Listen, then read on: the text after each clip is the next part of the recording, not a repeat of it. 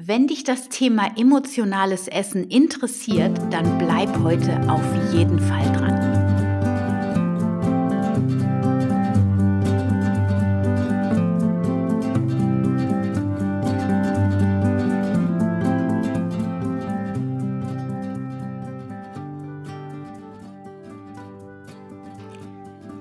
Dass du wieder eingeschaltet hast zu dieser Folge von Wemmeli, dem Podcast rund um das vegan-vegetarische Leben in der Familie und mir, Anna Meinert.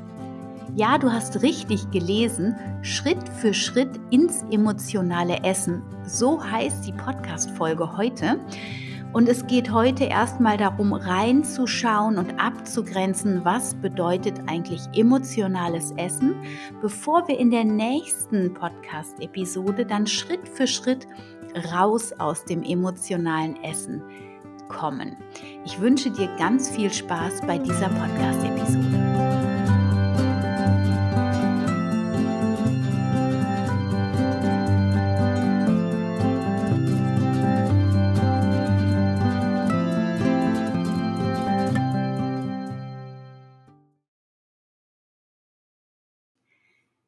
Schön, dass du wieder dabei bist. Ja, ich freue mich sehr und ich muss ehrlich zugeben, ich habe gerade hier schon vor meinem Mikrofon zehn Minuten gesessen und geredet und geredet und dann habe ich festgestellt, dass ich die Aufnahmetaste nicht gedrückt habe. Also sehr, sehr schmunzelnd sitze ich jetzt hier vor dir und nehme nochmal das, was ich eben schon in meinem Mikrofon erzählt habe, nochmal auf. Aber auch das ist das Leben und das darf passieren. Also starten wir los. Emotionales Essen. Was ist emotionales Essen eigentlich? Und essen wir nicht immer mit Emotionen? Und ja, zur letzten Frage, definitiv, wir essen immer mit Emotionen. Im allerbesten Fall essen wir genussvoll, voller Genuss, genießen das, was wir uns über den Mund zuführen können, das wirklich in vollen Zügen genießen. In den allermeisten Fällen sind wir aber auch getrieben beim Essen. Wir sind getrieben von unseren Emotionen, deswegen heißt es ja emotionales Essen und ganz, ganz viele Menschen leiden darunter. Und emotionales Essen, wo Leid mit drin steckt, das geschieht vor allem immer, wenn wir Gefühle kompensieren wie Einsamkeit, wie Wut, wie Ärger, wie Stress, wie Angst, wie sich nicht geliebt zu fühlen. All diese Emotionen und noch viele mehr bringen uns dazu, zum Essen zu greifen. Und dann, oder eben auch nicht zum Essen zu greifen. Also es gibt zweierlei Mechanismen. Der eine ist, dass du, wenn du dich einsam fühlst, das Gefühl der Einsamkeit nicht aushalten kannst und zum Essen greifst, weil das Essen ist immer für dich da und zwar bedingungslos. Während wenn du in Beziehung trittst mit Familie und Freunden, da möglicherweise, um Aufmerksamkeit zu bekommen, um dich nicht mehr einsam zu fühlen, da Bedingungen dran geknüpft sind. Vielleicht musst du erst etwas geben, bevor du etwas empfangen kannst. Oder vielleicht musst du dich so und so verhalten, damit du eben das Gefühl bekommst, dazuzugehören. Also Essen ist bedingungslos für dich da. Wenn du Angst hast, auch eine Emotion, die wir nicht gerne fühlen, die letztlich unter allen Emotionen auch drunter liegt, auch dann greifen wir zum Essen, um uns zu beruhigen. Das sind Programme aus der Kindheit, die dann greifen in uns. Denn als kleinster Säugling noch vollkommen schutzlos, auch nicht in der Lage, uns selbst zu bewegen, wenn wir uns erschreckt haben, wenn wir Angst hatten und laut geweint haben, dann wurden wir von unseren Eltern im besten Falle liebevoll aufgenommen.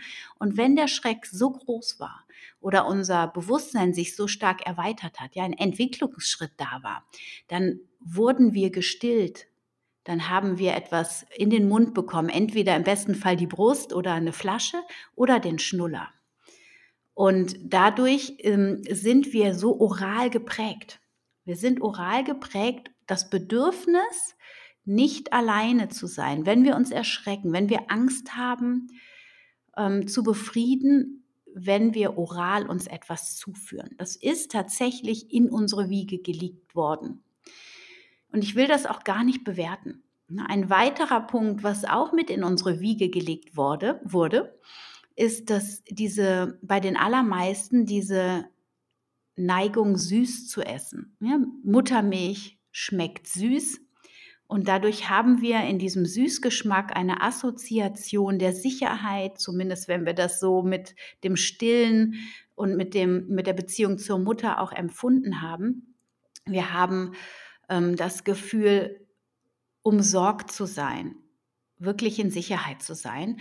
Und deswegen ist das auch ein Thema beim emotionalen Essen, dass viele haben, dass sie quasi in so eine Art Zuckersucht geraten. Und das hängt eben mit dieser frühkindlichen Prägung zusammen. Heißt aber nicht, dass es nutzlos ist und wir ausgeliefert sind und nichts dagegen tun können auch emotionales Essen, wenn du übermäßig Stress hast, ja, wenn du so geistig stark arbeitest, so mental die ganze Zeit unterwegs bist, tausend Aufgaben auf einmal, den Kontakt zu deinem Körper völlig verloren hast, dann erdet dich Essen in diesem Augenblick ja, dann bringt dich das wieder runter. Mal ganz abgesehen davon, dass Essen natürlich auch auf unseren Hormonspiegel, auf unseren Hormonhaushalt Auswirkungen hat und wir darüber dann, wenn wir zum Beispiel Süßigkeiten essen, und das ist ganz oft die Tendenz, wenn wir gestresst sind, wenn wir emotional wirklich äh, gestresst sind, aus welchem Grunde auch immer, dass wir zu Süßigkeiten greifen. Ne? Das Urprogramm habe ich eben schon dargelegt. Und das andere Ding ist, es werden Hormone in uns ausgeschüttet, wie zum Beispiel Serotonin, was uns wieder gut fühlen lässt, das Glückshormon. Ja, also es sind viele Facetten, die damit reinspielen. Und der erste Schritt ist das sich bewusst machen, was emotionales Essen überhaupt ist bist du davon betroffen und in der Regel wirst du einen Punkt finden, wo auch du emotional ist und wenn das problematisch wird oder wann, ab wann das problematisch wird, das ist ja das Thema. Es gibt zum Beispiel viele Männer, die auch emotional essen im Sinne von oder auch emotional trinken. Ja, erstmal ein Feierabendbierchen oder ähm, ja, jetzt brauche ich aber mal wieder so ein Schnitzel oder jetzt brauche ich mal wieder so was Richtiges zu essen. Ne? Ähm, und, und die werden, die nehmen dann zum Beispiel auch zu aber für die ist es kein Leid. Die spüren das nicht, weil bei Männern ist das Körperbild ein anderes als bei uns Frauen. Ja, gesellschaftlich ist es nicht so, bisher jetzt jedenfalls noch nicht, so geprägt, dass es was Schlimmes ist, wenn ein Mann einen Wohlstand, so sogenannten Wohlstandsbauch hat. Ne? Sogar früher war das ja was Angesehenes. Ah, der kann sich's leisten. Ne? Das, der präsentiert ja auch ganz aufrechter Haltung seinen Bauch nach vorne.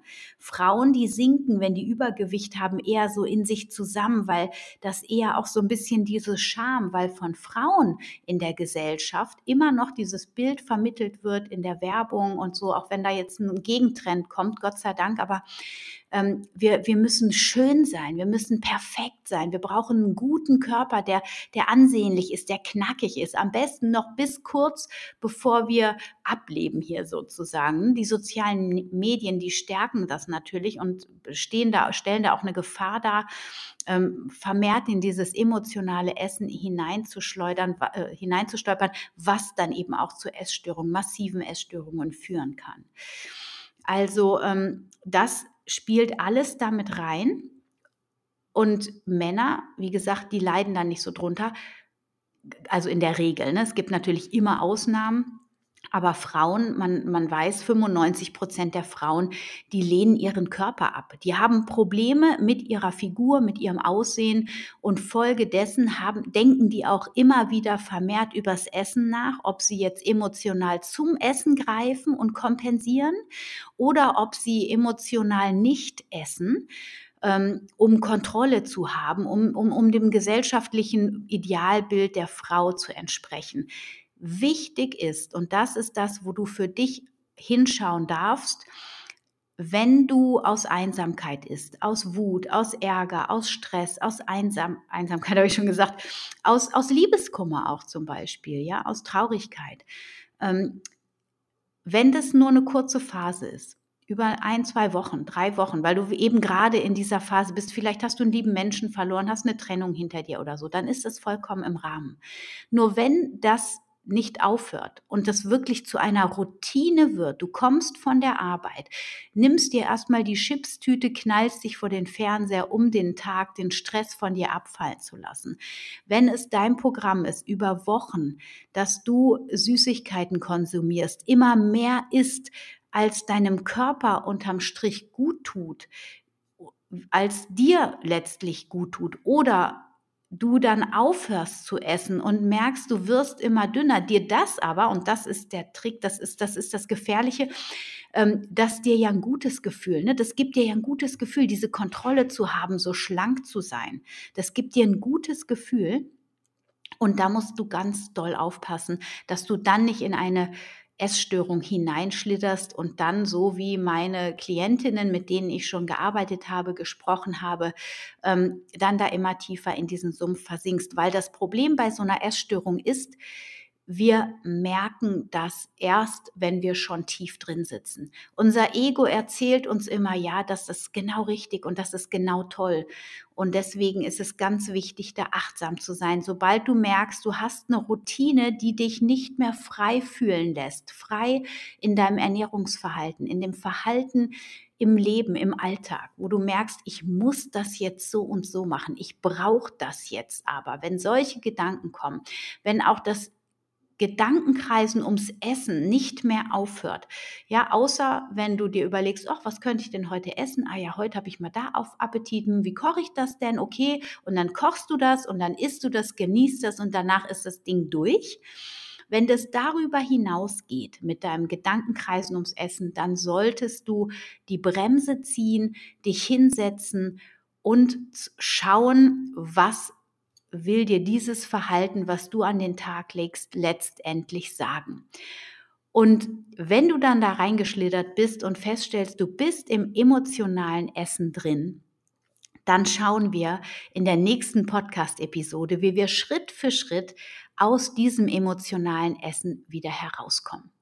Das war's, ihr Lieben, für diese Woche. Ich hoffe, ihr habt eine schöne Inspiration mitgenommen und schaut mal bei euch, wie fühlt es sich an? Seid ihr gefangen rund um dieses Thema Essen, rund um dieses Thema ähm, Figur, Körper? Kannst du deinen Körper so annehmen, wie er ist? Schau bei dir mal ganz genau hin, mach dir vielleicht auch Notizen, um dich noch besser kennenzulernen.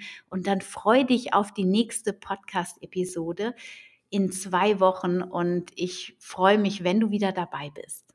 Vielen Dank dass du bis zum Schluss gehört hast. Stay healthy, happy and peaceful. Deine Anna. Ich habe jetzt gerade mir die Podcast-Folge nochmal angehört und ich liebe das, die Themen einfach fließen zu lassen. Und ich war, als ich die Podcast-Episode aufgenommen habe, im sehr meditativen Zustand und merke, dass einige Aspekte nicht gesagt worden sind.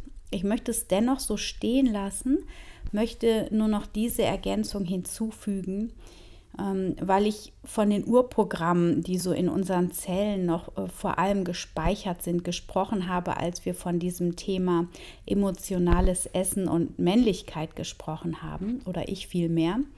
Natürlich ist es in der heutigen Zeit auch ganz stark so, dass von den Männern ein gewisser Körperkult betrieben werden muss, damit eben auch sie ihre Anerkennung bekommen.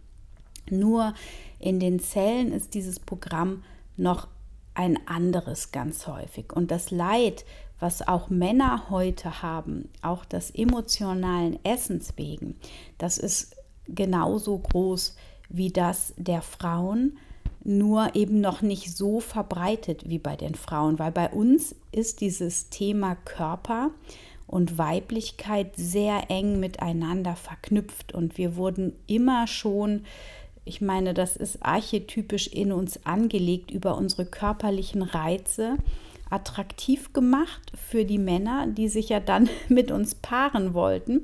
Also das ist ein altes Programm. Und ähm, die Männer, ja, die haben da einfach ein anderes Thema mit als wir als Frauen.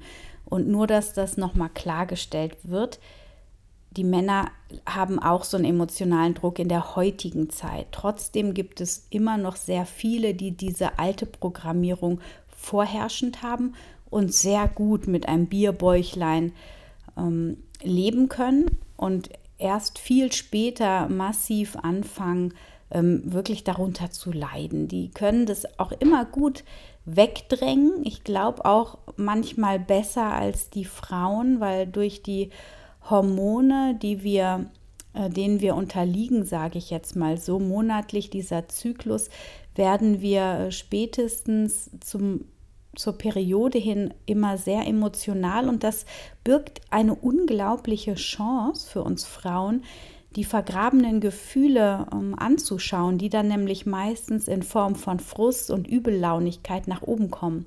Und da genau hinzuschauen und zu fühlen, was will mir dieses Gefühl wirklich sagen, was ist da für ein Mangeldenken, für ein unbefriedigtes Bedürfnis hinter. Das kann uns ganz viel Heilung bringen und eben dann auch den Druck aus diesem emotionalen Essen. Genau.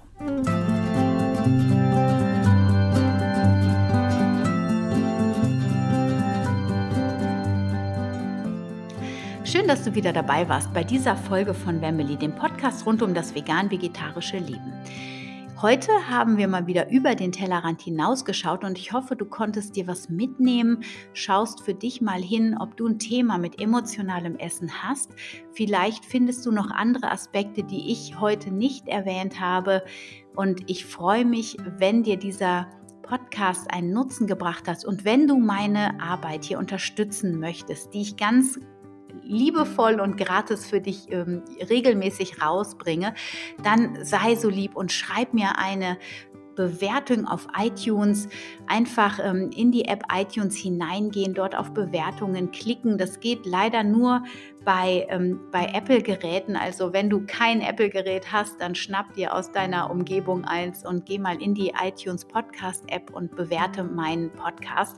Das hilft, dass mein Podcast besser rankt und dadurch besser gefunden wird. Das unterstützt meine Arbeit, die ich so gerne hier für dich regelmäßig rausgebe. Und wenn dich das Thema inspiriert hat, wenn du Fragen hast, dann melde dich super gerne bei mir info at und teile natürlich auch die Folge, wenn du Freunde, Bekannte hast, die das Thema vielleicht auch spannend finden. Ich wünsche dir jetzt eine wundervolle Zeit und wir hören uns bald wieder. Deine Anna.